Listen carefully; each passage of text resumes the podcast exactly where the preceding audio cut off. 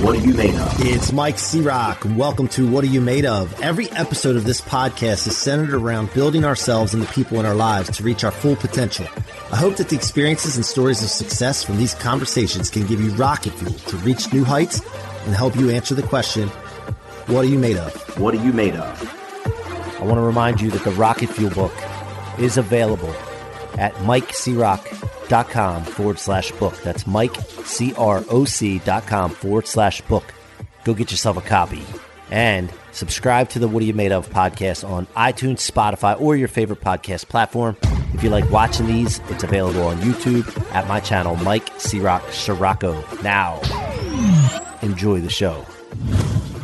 Welcome back to the What Are You Made Of podcast with your boy Mike C Roc. I appreciate you guys being here. I'm so thankful for your support of the What Are You Made Of movement and podcast. And I can't do what I want to do, what my mission is without you guys. And so, first of all, I always like to start the show with gratitude and let you know that I really appreciate you. And thank you for being here. Please tell a friend, family member, coworker about the show, about the movement, and subscribe on your favorite podcast platform or my YouTube channel, Mike C Roc Ciorrocco. All of these are up so you can watch them as well as listen. So today's guest, guys, is Peter Taunton. He's a pioneer in the fitness industry. And guys, you know I like fitness. You know, I wear the tight shirts and all. So uh, in 2003, he had a vision for Snap Fitness to create an affordable 24 7 result driven gym differentiated from the impersonal, expensive big box experience. Today, there are Snap Fitness franchises in 2,500 locations in 26 countries. I mean, that's just phenomenal, man. Just his numbers. And Taunton, CEO of Lift Brands, didn't stop there. He is an expert in understanding consumer desires and fulfilling them. In recent years, he has acquired and founded several brands to round out the consumer fitness experience, including Nine Round, Farrell's, Yoga Fit, Steel Fitness, Fitness on Demand, uh, just to name a few. So uh, I can go on and on and on because it looks like you've accomplished a lot. But I, I will say that there's some of the accomplishments here that, um, you know, hitting Entrepreneur 500, Inc. 5000, Top Global and Franchise 500. I can go on and on and on. So let's just get to the point. I want to find out what you're made of, Peter. Welcome to the show, brother. hey, thanks for having me. My pleasure. so, you know, the show starts. I went into that on the pre show in the green room, quote unquote. We always ask our guests, what are you made of?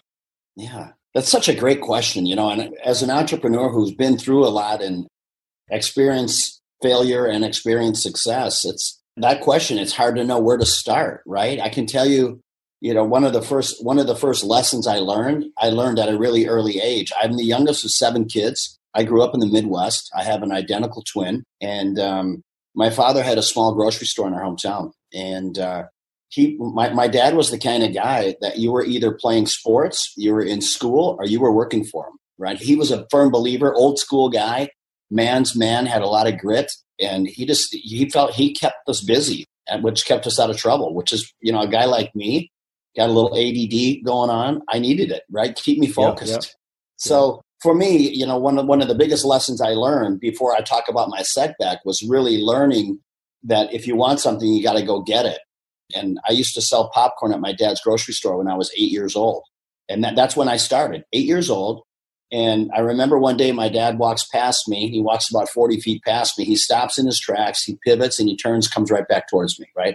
And I'm thinking, oh shit, here we go, right? Eight year old. here, And my dad stops. He says, hey, son, how's business? And I getting ready to give him my eight year old dissertation on how why business was slow, right? Yeah. And full and of BS, he, right? he, stopped, he, he stops me about 15 words into it, you know, and he says, son, it's slow because you're sitting behind the counter. You got to get if you want to get if you want to increase your business, you got to get out from behind that counter. You got to go ask people if they want some popcorn. You got to go get it. Right now, I'm looking at him. My eyes are as big as pool walls, right? And I got out from behind that counter from that point forward, and you know my sales doubled. I literally eight years old. So there's a couple things that you had to overcome your fear because I was kind of a shy kid.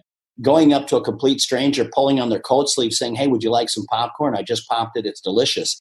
You know, as simple as that sounds, I was scared shitless doing that at eight, eight years old, right? Yeah. But lo and behold, these people would follow me back to my popcorn stand and they'd buy popcorn. So yep the lesson learned there, brother, is look, if you want something, go get it. And that lesson today, that's been my, you know, my battle cry for my entire life. You know, the second side of it is never be afraid, afraid of failure.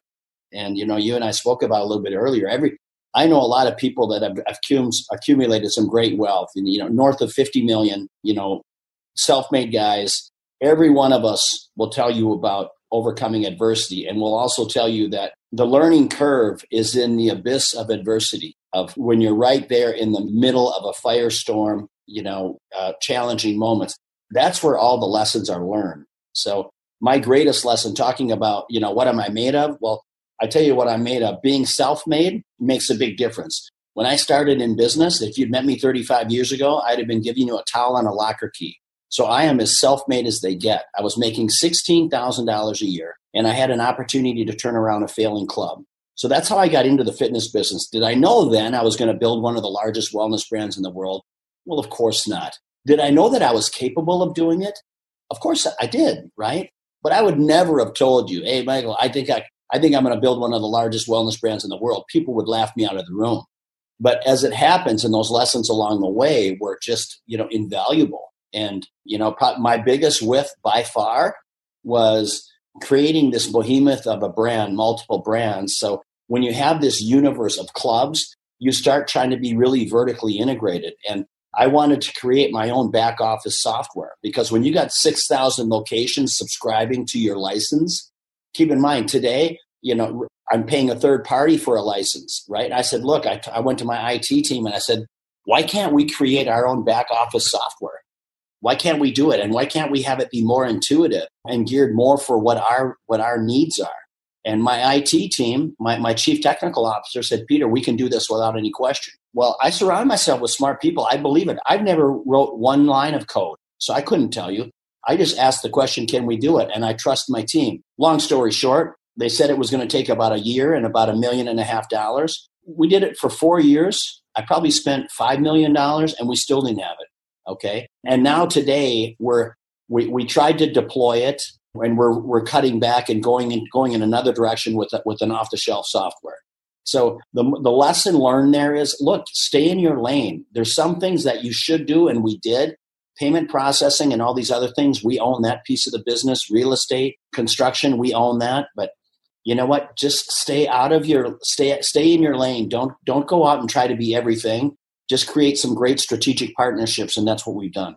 Right, right. So when it took you four, what, four years to finally pull the plug on that project? And, and it wasn't. It was through sheer frustration, and I just said, "Look, you know what? Because I, you know, every a company like mine, I've I've sold my company. I I founded it, and I sold forty percent at one point, and and I always talk about that when I'm mentoring entrepreneurs. Everybody comes at me with these business plans, and you know, I massage the business plans along the way, but then we we start talking about well, what's your exit strategy. And a lot of people don't think about their exit strategy. And, and I say, look, a business plan has how you get into it and how you exit. And so for me, I took one bite of the apple. I sold 40% for about 47 million. And then five years later, I sold a, uh, let's see, about 14% for about the same number. And so today I own about today I own 45%. I actually sold 19%. And today I own about 44%. If I had to do over again, lesson learned there, I would have sold more. Okay? Because as soon as I gave control of the company, it, it was a game changer. Okay? Yeah. Regardless of what private equity says, these are big private equity companies, billion dollar players. They don't give a shit about you know they've never sold a franchise they've never they've never sold a membership they've never given a, given a tour so it's it makes it makes life interesting when you've got to sit back and watch people, you know, make some really drastic material changes to your company. Right, right. Yeah, I can imagine. Great, great lessons, though. What, what, lesson. What's the difference between someone that comes in, starts a gym, and you know, franchise and has four or five locations versus twenty five hundred? Well, you, you know what? It's a, at, at the end of the day, the product to the consumer should look and feel the same whether you have one or whether you have 2500 it's like mcdonald's you know mm-hmm. it's McDonald's, it doesn't matter what McDonald's you go into, you're con- you're consistently going to get a very similar French fry, and the burgers are going to taste the same because they're, you know, in, in, my opinion, there's ne- there's no one better than those guys at what they do. Mm-hmm. The service piece of it might be different. You know what I mean? You know, because some people, you know, you go through the drive-through. Some people say, "Hey, thanks for coming in. What can I get you? What would you like today?" They're really friendly. They're bubbly. You get somebody else to say, "What do you want?" Right. And then they just about throw the bag at you when you as you're driving away. You know. yeah, yeah. So the experience may be different, but the food should taste the same. So just like in the health club business, if you've got one club, when the member walks in the door, they should be greeted, "Hey, how's it going? Have a great workout." You know what I mean? And when they leave, "Thanks for coming in. Hope to see you tomorrow." If you can't have that little exchange, you know that's a strike against you. If your equipment is not in great working order, if your club is not clean, if you can't talk the basics about helping somebody get to the promised land, and that would be if you want to be lean, you know, whatever your fitness goals are, I got to be able to chart a path for you to get you there. And it can't be, oh, you're going to eat carrot sticks and celery. You know, today it's so much more sophisticated than that. There's so much more great technology out there. And we're so much smarter today at getting fit and getting ripped that it's not what it's not as tough as it used to be because there's you know there's a science to how you attack that stuff if you're looking for vascularity and lean where you don't feel like you have to eat your arm off half the right. day you know it's I mean? just a matter of sticking to it i mean being consistent with it that's what it is yeah consistency yeah. so you yeah. know one club 2500 clubs it doesn't matter the product should be the same obviously managing 2500 some days it's like herding cats right right but what was what was the difference that put you into that situation where you know like you said you have four and then you get to let's say 10 20 30 yeah. and what did you have something in mind of where you wanted to get to? 2500 was a number or yeah. was it higher than that? Are you still going for more? Yeah i'm still going for more. I mean yeah. we do it through acquisition. But for me the, the, first 20 years of my of my health club experience when i said 35 years ago I would, I would have been giving you a towel and a locker key. That's no joke. And that was one club in a town that i grew up in. And I did that for 20 years. And one of the guys that had worked for me for about 10 years, when I'd sold that company, I had gone off and I was going to do something else. And he said, Look, would you build a club for me? At the time, I had seven clubs and I had sold them all. And uh, he, he goes, he said, I don't like who you sold the business to. Would you ever consider building me a club? Let me run it. I know you're not interested in putting in the long hours that you've been doing for the last 20 years, but would you consider it? And I said no to him about four or five times. And then I said, look, I'm going to what if I took out the swimming pool? What if I took out the racquetball courts, the aerobic? So this club that was 40,000 square feet, as I started condensing it and taking out things like childcare and swimming pools, pretty soon it was 5,000 square feet. And instead of 50 employees, I had two, right? Right. So right. it was just, and I had everything in that club that you needed to get fit. So I built one club and I literally, I sold enough memberships in 90 days to cash flow that business for the year. I mean, the economics were just unbelievable. And that was in an urban market. And I was so pleasantly surprised by it. I said, look, I'm going to, I'm going to build a mid-sized club.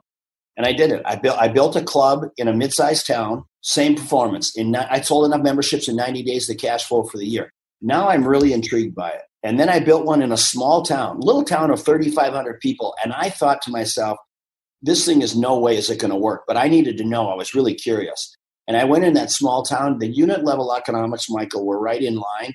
And I sold enough memberships in 90 days. And here's the punchline. In that small town, my rent was $1,000 a month, and that included utilities. So I always tell people it's not what you take in, it's not what you take in the front door, it's what you take out the back door. So I needed about 180 memberships to cash flow in that little town. I sold about 400 memberships. So that little town was generating a business that was kicking out about $80,000 a year free cash flow, right?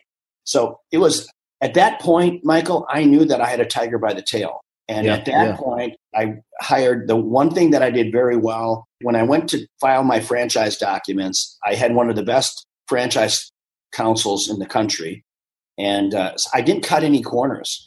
I built it. I would say, think small, be small. So I built this thing on a foundation that was rock solid, and I knew I had. I knew that what the paperwork and the documentation I'd done was right on point. Now, did I know at the time I was going to have, you know, thousands of clubs? No, I didn't. Right. But I knew I, I knew I was preparing myself to get there. What was your initial thought when you were thinking about Snap Fitness from the very beginning? What was your I, vision? Well, and what, where is it now? Compared well, the first one I did, the first club that I built, I built it for this guy that was a friend of mine that ran the club, ran my big right. clubs for ten years. Yeah. So I did it as a favor for him. I didn't know that the thing was going to kick ass like it did. Right. Okay. Yeah. And literally, what I did is I took a page out of the hotel playbooks. You know, early on the product that I developed, we they were only staffed about 15 to 20 hours a week. Now it's a different product because it's evolved because consumer expectations have evolved. But you know, I built the one club. It did it performed well, and then I built two and three. Once I got into franchising, the first the first year I think I opened 12 clubs, and it was all pretty much to friends and family. Okay, and uh, that was the first 12. Every one of those clubs performed at the same level all the operating manuals, everything everything I had done and documented. I wrote every manual, everything, and I was really meticulous to detail. because I didn't leave anything to chance. And I always used McDonald's as my template, saying, look, I mean, I had a sign configuration. So when you went into your space, you knew exactly where every sign was supposed to be posted. I had the lighting configuration, where the equipment is placed.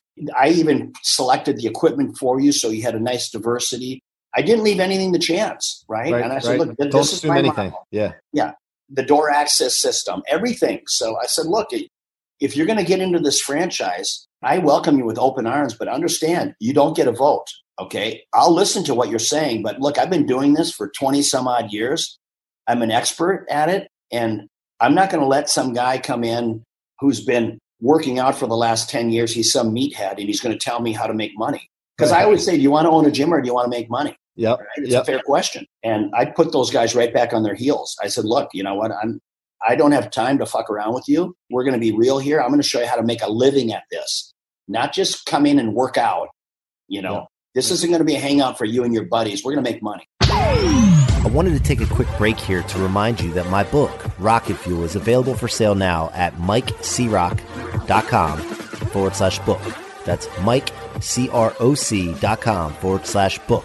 Go get a copy and share it with your friends and family. It will change lives, guys. I will not let you down. Now, back to the show. Now, have you had a franchisee that has uh, gave you a great idea that you weren't thinking of? Can you think of something off the top of your head where somebody came in and said, "Hey, man, I have an idea," and you were open to taking it, and then it Yeah, turned yeah into I, you know what? I can't think of uh, I can't think of any situations like that. But I- I'm sure that there were ideas that I had that evolved, right? Right. And I don't know if it was franchisees or you know employees or whatnot. I was always open to people's suggestions because I think the day that you don't take people's suggestions, you're in big trouble. So you know when I hire talent within my company and I look at myself today, or when I was running the company, as kind of like a casting director. You got all kinds of people come in with multiple skill sets.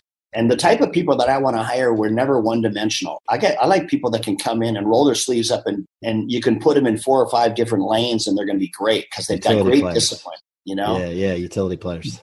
but they stay in their lane, right? Mhm. So I say, look, here's the part of the field that you need to focus on, and you know you got to own that piece. So don't worry about what Joe's doing over here. You stay in your lane. And uh, you know what?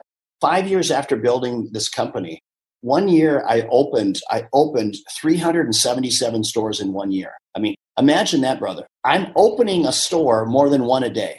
Okay, somewhere around the world. And you know what? When you walk through my office, people were not running around with their hair on fire. And I tell you what, the same system I had when I was opening three clubs a month is the same when I was opening 30 clubs a month because all I did was plug in more resources, more human resources to keep the ball the ball moving down the field. Right, right. Yeah, And, that- and I controlled amazing. everything. I controlled everything. I had my own real estate division. I had my own construction division. I mean, I didn't leave anything to anyone else. I So they would travel. The construction crews would travel all over the country and to Yeah. build the clubs. You got it. Yes. Or we have contracting companies that have relationships with things, and because we give them a total blueprint, Mm-hmm. step by step, chronological order. I mean, I would, I made this thing like building health clubs for dummies. Okay, Yeah, yeah. because I'd give it to the contractor and I'd say, look, you know what, you know, don't put the equipment in until your flooring's down. Otherwise, Right. you you just increased your workload. So I put everything in chronological order, and I said, just follow this blueprint. If you got any questions, call me. Right. Yep, yep. And for the first hundred stores, I would physically walk in every store before they opened to the public. Every store I would look at, touch it, feel it, make sure that the plants were in the right spot, that the traffic flow was set up to where you could handle traffic. You know, Jeez, I that's, a, that's a club a day, brother. That's Yeah. a club a day. it was not, it was not, well, a hundred, a hundred, the first hundred clubs that I built, it took me about two years to get to a hundred clubs, two and a half years. But after that, I was up. And what, what was I doing? I was validating what I had written. Right. Okay. And, Yep. and literally, I'd give someone the playbook and then I would watch them. Okay. Because to me, if I'm going to give you the playbook and then walk you through the playbook, it's not a playbook. I'm, you know what I mean? I Yeah, could no. just go in and do it. So Yeah, yeah. I would, they got to follow it. They got to follow the directions. And, and, you know, and when people could repeatedly do it and do it and do it, and that's the, that's the validation if you've got a great franchise system, when you can take a bus driver, a stay at home mom or dad, you know, a sophisticated entrepreneur, when you could take anybody and teach them how to fish teach them how to make a living within the wellness space when they have no experience in that space. When you can do that, you've got a legitimate franchise system. Now, talk about you talked about how building a foundation was uh, crucial, obviously, and that is crucial. Speak about how culture plays a role in the growth of your company and where it came from. Big difference. Uh, you know, the culture I learned early on when, when I would watch my dad in his grocery store. One thing I appreciate about my father, his employees were so loyal to him, and I'll tell you why. You would see my dad, there was no job that he wouldn't do. One minute you'd see him shoveling snow. Next minute he'd be stocking shelves. You'd see him behind the cash register. You'd see him taking out the groceries. Then you'd see him in the office doing the books. He didn't put himself above anything. So everybody knew that he was he's a man's man. He's got grit, which is a great word, and uh, and and people were just loyal and they, you know, literally. I looked at that and I said the same thing. This is how I'm going to roll. That I'm not going to put my, I'm not going to be a dictator. I'm going to be a good listener. I'm going to hire great talent, and I'm going to let them know that you know what I, I'm their boss, but I'm their friend. And I, when I cast someone in a role, I give them the ability to make mistakes because that's where they're going to grow. But you know, I, I put them in. I, I analyze their skill set, and then I put them in a place where they can thrive. And and that's what that's what people want. People want to feel like they have opportunity within your company, that they're going to live and die by their own sword, which is great. And then when they make mistakes, I don't browbeat them and say, "You do that again, you're going to lose your job." That's a bullshit way to get people to lead people. I just, you know, when I would sit down in my boardroom with my different division heads, it would tear them up when I would say, you know what, you guys, I guess we're average. I thought we were great, but we're an average company. They would hate that. It was like a father talking to their kids. Yeah, right? yeah I love it because they know that we were nothing. We were we were overachievers. You yeah, know. Yeah. So you know, so they love that, and you know, I co-sign for many of their homes, for their cars. I get to see them have their first child, buy their first home, buy their first new car. You remember those days? Yeah, man. And, and so it's really for me you know, I always say to my employees, I used to tell them, understand what you're witnessing here. You have a front row seat to the American dream. I want you to reflect on that, how unique this is, that you're literally coming into a company that where, where we took an idea and we blew it up in the one of the largest wellness brands in the world. You had a front row seat to it, right? Yep. Because it doesn't happen every day. You know, I don't want people to miss the moment. And just like myself, missing the moment of vicariously watching somebody buy their first car or home or have their first child. I mean, God, it's, that, that's awesome. Is there anything sweeter than that? Yeah, yeah. Like I'm, I have 30 employees right now. Uh, we run a mortgage company in the Mid Atlantic region in Miami called Nations Lending. Yeah. And we have 30 plus employees now, but I'm seeing some things. This past year has been a really turning point for us, and we've exploded. Our business just exploded. And I'm watching each individual person. Everybody's made more money than they've ever made in their life and each individual person we have a like such a great culture that they share their wins together. And some of the stuff that they're saying and accomplishing for themselves and their families just blows me away and i'm sitting back just like tickled to death because this is what i do it for. I can do a lot of things to make money you know? Um, but that, yeah that's that, awesome, that, right? yeah that's a great feeling man. So was there a stage in your business where it started to snowball where it was just a, in a good way out of control growth? Like you you were like no. holy cow or no, it was, I never had a I never had a holy cow moment because you know you could see well like when someone would sign a franchise agreement you could see the snowball all right? You could see it. So you could see that you might have a you might have 50 sold licenses. They're out looking for real estate. So the first step is you have to sell the franchise itself. The second is you have to be in lease negotiations and then sign the lease. So that process there is fairly transparent so you don't get blindsided. You know that if somebody is in the latter stages of getting the lease signed, within a couple week, couple weeks, you're going to have a lease signed, and then you got it. Then construction's off to the races. Right, right. Now, what's something you've been inspired by recently with everything that's been going on? What's something that stands out that you've been inspired by? I get inspired all the time. I mean, I love, I love watching. I, I love entrepreneurs that um, they've had to come through some adversity and they're thriving, you know, or they're in the middle of a firestorm and they don't cower. They don't, they're not under their desk in the fetal position. I mean, all of the, as an entrepreneur, you, you got to appreciate all of those moments as well because it's mm-hmm. not all up and to the right, right? Yeah, yeah. You know what I'm yeah, saying? Absolutely. Yeah. yeah so I, I love, you know, so I, I really love and appreciate all of those, those moments. And it's not, you know, seeing other people win. I love that. I vicariously can appreciate that. But being an entrepreneur, as you know, as you know, brother, that it's all those things that come with it the rise and the falls and the rise and the falls. It ebbs and flows, and that's business. Yeah. And what's not, what, it's, what, not, it's not for the faint of heart. and, and in your position, I interviewed uh, Grant Cardone the other day and I asked him this question and it intrigued me. So I want to start asking it to everyone because it, his answer really intrigued me. But when you're by yourself, what are some of the things you say to yourself? Or what are the, some of the things that are going through your head when you're by yourself and nobody else is around or you just when you're by yourself? You know what? Well, I'm in a little different place because I stepped down as the CEO of my company that I founded a year ago, January. So I'm in a little different place now. Um, I'm very diversified. I've got a lot of real estate and I own a luxury camp in the Serengeti. Just really radical diversity, music festivals. Oh, Um, awesome. So what do I think about? I give thanks a lot. I mean, as as I've as I um, as I live my life today, I'm much different than I was when I was 50. When I was 50, Shit, wait, hold up. You look like you're like in your late 40s, brother. fuck, I'm 58. Damn. yeah, right. Yeah, being around the gyms, man. Yeah. it's a work in progress. I'm telling you straight up. Um, yeah, yeah. So, you, you know, for me, and I'll, I'll tell you, I'll tell you straight away that, you know, the last 30 years, I was chasing money. Okay. And just being brutally honest with you, I was chasing money and, and, and I was, there was no plan B for me. So fear of failure played a big part of it. And so I just worked my ass off, you know, um, failing was not an option. Well, you know, then once you, once you win, and for me, winning was my bank account, right? When I can look at my bank account and, you know, as, a, as today I'm a nine figure net worth guy, right? So when I look at what all the assets and things, I know that going in the food line is not a reality for me. So I reflect and give thanks to what an unbelievable life I've had. And then I think about now, what does the next 50 years look like for me? How do I want to show up every day?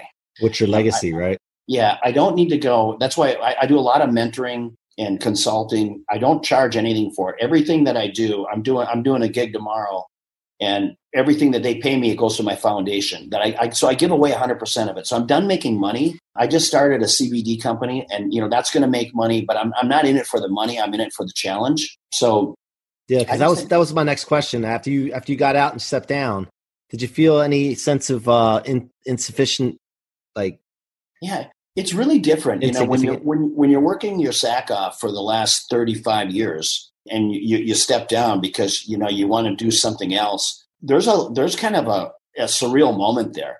I mean, when you're packing up your box out of the office and you're walking out, it's surreal, yeah, dude. I'm not kidding you. I like mean, retirement from football or baseball or something got the it. are. I'm Yeah. like, wow, you know Yeah, what? yeah. This is something I, I didn't envision it that way, but that's how it went down, right? So, and then I purposely, because I know myself, I said, Pedro, you're not going to, don't jump back into something. Okay. So I made myself chill for 40 days. So, for, No, hey, hey, hey, no, no rebound relationships. yeah. 40 days and 40 nights. It don't I said- work. I, I took it right out of the Bible. I said, I'm going to, I'm going to chill. I'm not going to do anything for 40 days, 40 nights. I'm just going to chill and reflect on what an unbelievable life I've had. So now what do I do? You know, I'm, I'm, I'm really laid back. I'm really chill. I'm much more chill today than I was when I was in the fire. Yeah. Right. Yeah. And my perspective is on point because I've done so much, right? I mean, I've international business. I'm in 28 countries. So as I sit back and I think about what does the next chapter look like, it would be a shame to take everything that I've learned over the last 30 years, international business, repatriation of capital back to the United States, building a franchise system, motivating people to where to, I mean, really motivating them to where they feel if a hand grenade comes in the room, they dive on it for you. How do you get that out of people? Right. And yeah. so Where did you go when you stepped down for the 40 days? Did you go somewhere? Well, I, I moved to Miami for tax reasons, right? yep. Min- Minnesota was Love where Miami. I grew up, and Yeah. that's about ten percent state tax. Miami's zero, so even Yep. if you even if you're homeschooled, that math works, right? So yep. Yep. I just said, uh, you know, I'm going to be down there. So I just literally moved back to my lake home here for the summer. I'll be here for two and a half months, three months, Mm-hmm. and then go back to Miami. So you know, that's I just do a lot of reflecting, and I do a lot of podcasts now, and do a lot of consulting for entrepreneurs. And you know what I love? I love it when I do when I'm when I'm mentoring like a 75 year old person, and they're talking about their next deal. Isn't that awesome? yeah. You know what I mean? That, that is great, man. I love Shit, that. I mean, most of the guys when they're in their when they're seventy, they're they're thinking it's like the last chapter of their life. And I tell them, hey, look, understand age is just a number. Yeah. So get get your head off of that and just go get it. Right. I, I mean, I think I don't think I'll ever stop because you know here's the thing: I don't feel like I work. You know, Right. it's not. It's just not work to me. Now I grind and I'm hard and I'm intense. I'm an animal. Yeah. But I, and I think there's always this. I don't know if you have experienced this, but there's always this like a false sense of security. I feel like like we just had two record months in our company. Like we doubled. I mean, it's just amazing the numbers, right? Yeah. And I still feel like guys, we're we're not there yet, man. We yeah. you know it's that, I don't know what it is, man. It's a good, you know what? I think it's healthy to run your business with a little bit of paranoia, right? Mhm. That's it. Yeah, paranoia. Right. You know what I mean? I think it's perfectly healthy. Why? Because it keeps you, you're always chasing it. You know what I mean? Yep. And the day that you stop chasing it is the day that you should probably, you know, maybe think about something else. Yeah. And, you know, the word retirement, I, I don't even like the word. They, they, they got to come up with a new word. I always say, I'm transitioning. I'm transitioning to my next thing. Yep. You know, Yep. Peter, well, how's retirement? I'm not retired. I'm Yep. transitioning. What are you going to? Well, I don't know. We'll figure that out Yep. right? Because things come along. I say no to you know fifty deals a year for sure, easily more than that even. You know, Yeah. so it's good Yeah. stuff, man. Well, leave us leave us with a final word. I know we, we- we're uh, we're at the thirty minute mark here, and I, I want to hear a final word, and then how can my audience connect with you? Yeah. So final word is look the people out there that are that are trying to tell you that it's easy. When you see those people out there fanning hundred dollar bills, asking you for twenty, thirty dollars a month, and they're standing in front of jets they don't own and Lamborghinis they don't own. I tell you what, it's all bullshit. It's all smoke and mirrors. There's no easy way. All right. There's no easy money out there, and there's no hacks. In other words, there's no shortcuts. So just understand you gotta you gotta roll up your sleeves and willing and willing to go chase it and willing to sacrifice and without compromise. And it's not easy, and you're gonna fail along the way, and that's okay. Because if you're not failing, you're not trying hard enough. So that's and that that's one of the reasons, uh, Michael, that I got into social media is because I was encouraged to get into it, but I but as I started looking around, there was so much fake bullshit out there. People standing in front of jets and things that they didn't own, right? Right, Just right.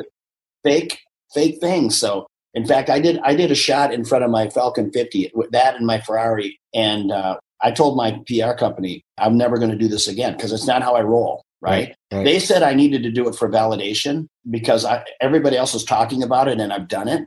So, but I told them. So whenever you see pictures of my cars and my stuff, it was all from one a few days One of shoot. shooting. It was one shoot. They don't even ask me anymore because they know I get totally pissed about it. Yeah, yeah. Oh man, Peter uh, Taunton, thank you so much for joining us on the What Are You Made Of podcast. I appreciate it, man. Uh, and, and listen, my friends call me C-Roc, so you can you can call me C-Roc, man. I love it. And Hey, let, let me tell your guys where to find me. Okay. Yeah, yeah, yeah, It's really easy on Instagram. That's the only place I post. Instagram, it's Peter underscore Taunton, T A U N T O N, and that flows right into my Facebook and into my YouTube stuff like that. But Instagram is where I is where I do my my stuff. Awesome, man. Well, listen, I appreciate you coming on. If there's anything your boy C-Roc can do for you in the future, man, all you got to do is reach out. I'm on Instagram as well, and uh, just check with me for anything. I don't care if you need a speaker, you need somebody just to come, whatever you need, man. I'm here for you. Yeah, no, hey, a pleasure meeting you, C-Roc, and let, let's follow each other on Instagram. And, and and when you put this together, let me know. I'll repost it and tag you, and you know, keep keep building building the dream. And I come down to Miami probably once a month when things are normal. So pop in and maybe we'll grab a drink or uh, I'd love dinner it. sometime. That'd be right? I'd Thanks, it. man. I appreciate you. You're the best. Take care. Thank you. You guys have been listening to the What Are You Made Of podcast with your boy Mike C-Roc. Please go subscribe on iTunes, Spotify, or your favorite podcast platform, or go subscribe to my YouTube channel, Mike C Rock Ciorrocco, and tell your friends and family. Until next time, it's your boy C-Roc. What are you made of? I want to remind you that the Rocket Fuel book is available at my website, mikecroc.com forward slash book. That's Mike, C R O C dot com forward slash book. Go get yourself a copy. Thank you so much for your support and your listenership. It means the world to me. Thank you so much for tuning in to another episode of What Are You Made Of?